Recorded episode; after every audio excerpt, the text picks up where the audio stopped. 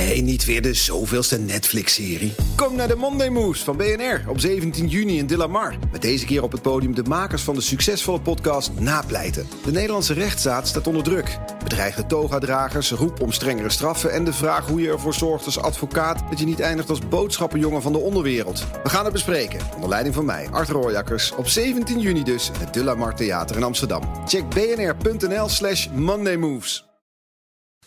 De Joe en Donald Show. Voor het laatste nieuws over de Amerikaanse verkiezingen met onze correspondent in Washington, Jan Posma. Jan, Trump houdt weer ouderwetse campagne-rallies, maar die zijn lang niet allemaal meer op de televisie. Nee, ze worden veel minder uitgezonden. En dat is wel een duidelijk verschil met 2016. Toen kreeg Trump heel veel gratis zendtijd. Hè, met die speeches die allemaal live op televisie kwamen. Op alle zenders, want daar keek iedereen naar. En nu is dat wel een stuk minder. Uh, afgelopen zondag bijvoorbeeld was dat heel duidelijk. Trump hield een uh, bijeenkomst in Henderson, Nevada. En niemand zond het uit. Zelfs Fox News is niet. Uh, en, en nieuwszenders die, ja, die zijn altijd een beetje ja, voorzichtig... met wat dan de redenen zijn. Maar wat zeker in die overweging meegespeeld gespeeld zal hebben, is dat dit een rally in een overdekte hal was. Weinig afstand, weinig maskers. Uh, dat is natuurlijk niet het goede voorbeeld. En ook voor de tv-crews gevaarlijk. Die stonden allemaal uh, van buiten de hal uh, de, de, boel te bekijken voor hun eigen gezondheid. En alleen de presspool, echt die mensen die met Trump meereizen en altijd in de buurt van de president zijn, die waren in, in de zaal. En ja. ik moet nog wel zeggen, Trump deed nog wel mee aan een town hall. Daar keken dan nog wel 3,8 miljoen mensen naar. Dus dat was nog wel een beetje scoren. Ja. Nou, dat is meer dan het gemiddelde van Fox News op een door, door de weekse dag. Valt nog mee dus. Oké, okay. ja. uh, Biden uh, die, die, die doet de campagne vooral voorzichtig.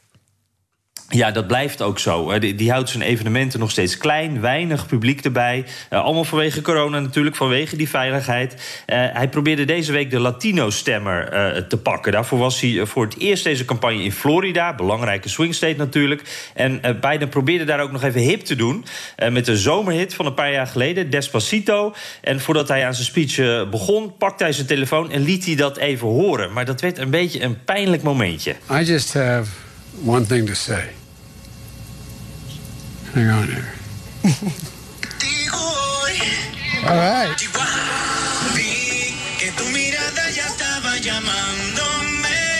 There you go. Dance a little bit, Joe. Come on. I'll tell you,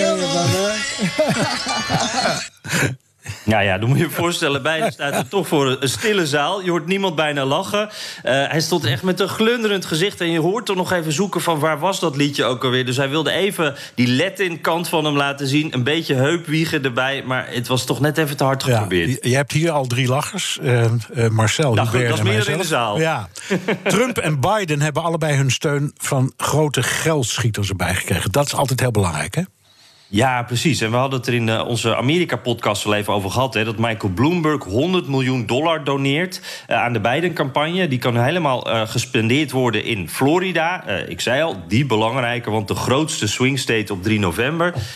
dus die kunnen allemaal aan spotjes besteed worden.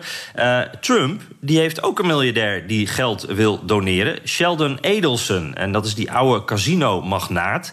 die doneerde ook flink in 2016. En nu waren er steeds wat berichten dat Trump en Edelson dat die wat ruzie zouden hebben. Dat Edelson niks zou geven. Maar nu toch, uh, dat haalt hij eventjes het kleingeld uit uh, de, de, de krochten van de bank, denk ik. 20 tot 50 miljoen wil hij uitgeven. En dan zijn ze nu aan het overleggen waar dat dan moet gebeuren. En het blijkt dan wel een beetje, die miljardairs die komen ook nu uh, een beetje uit hun holletjes. En die beginnen dus ook met geld te. Ja. Die beginnen ook een beetje zenuwachtig te worden. Elke keer denk ik, Jan, we zitten in het verkeerde vak. Maar goed. In, ja, hey, dat moet een casino beginnen. Ja, in aanloop naar de verkiezingen wordt er ook met grote interesse naar uh, Saturday Night Live gekeken. Dat is het oudste satirische televisieprogramma in de wereld, geloof ik. En dan, wie gaat Joe Biden spelen?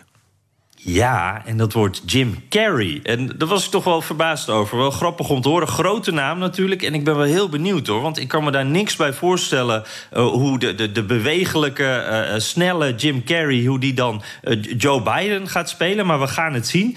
En we gaan dus heel wat sketches zien de komende tijd. met Alec Baldwin als Trump. Die deed dat al. En Jim Carrey aan de andere kant. Nou, we weten dat Trump. die vond Baldwin helemaal niks. En ik ben heel benieuwd wat Biden nu van Jim Carrey gaat vinden. Ja, Leuk. Dankjewel, Jan Postma, onze correspondent in Washington. En wilt u meer horen over dat fascinerende land? Luister dan, Jan noemde hem al, naar de Amerika-podcast van Jan en mij. Ook Diana Matroos vind je in de BNR-app. Ja, inderdaad. Je kunt live naar mij luisteren tijdens de Big Five. Ook handig in de BNR-app. Breaking nieuwsmeldingen, maar ook het allerlaatste zakelijke nieuws.